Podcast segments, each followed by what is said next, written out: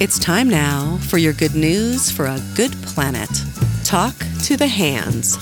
Over 30 million people use sign language to communicate, but only a fraction of the world's population can understand them until now.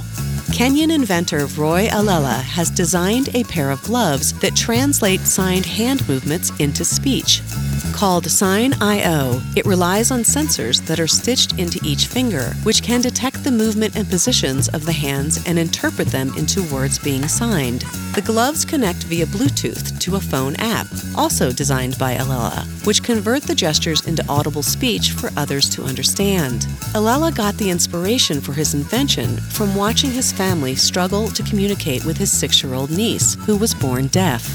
My niece wears the gloves, pairs them to her phone or mine, then starts signing, and I'm able to understand what she's saying, says Allela.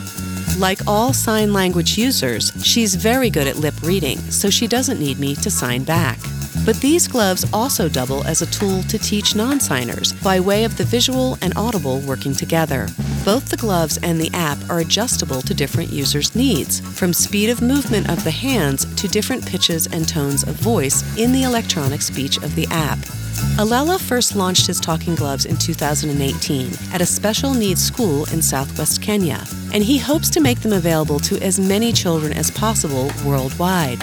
Sign.io is just one of a growing number of assistive technology devices for people with impairments and limitations. The market, which is expected to top $30 billion by 2024, is exploding as people find new ways to break down communication barriers and overcome obstacles via technology.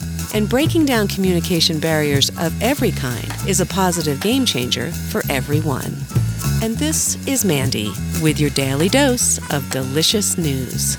Good news, good planet, good news. Brought to you by Arroyo Seco Live, building community through creativity in Taos, New Mexico. Find out more at secolive.org. That's S E C O live.org.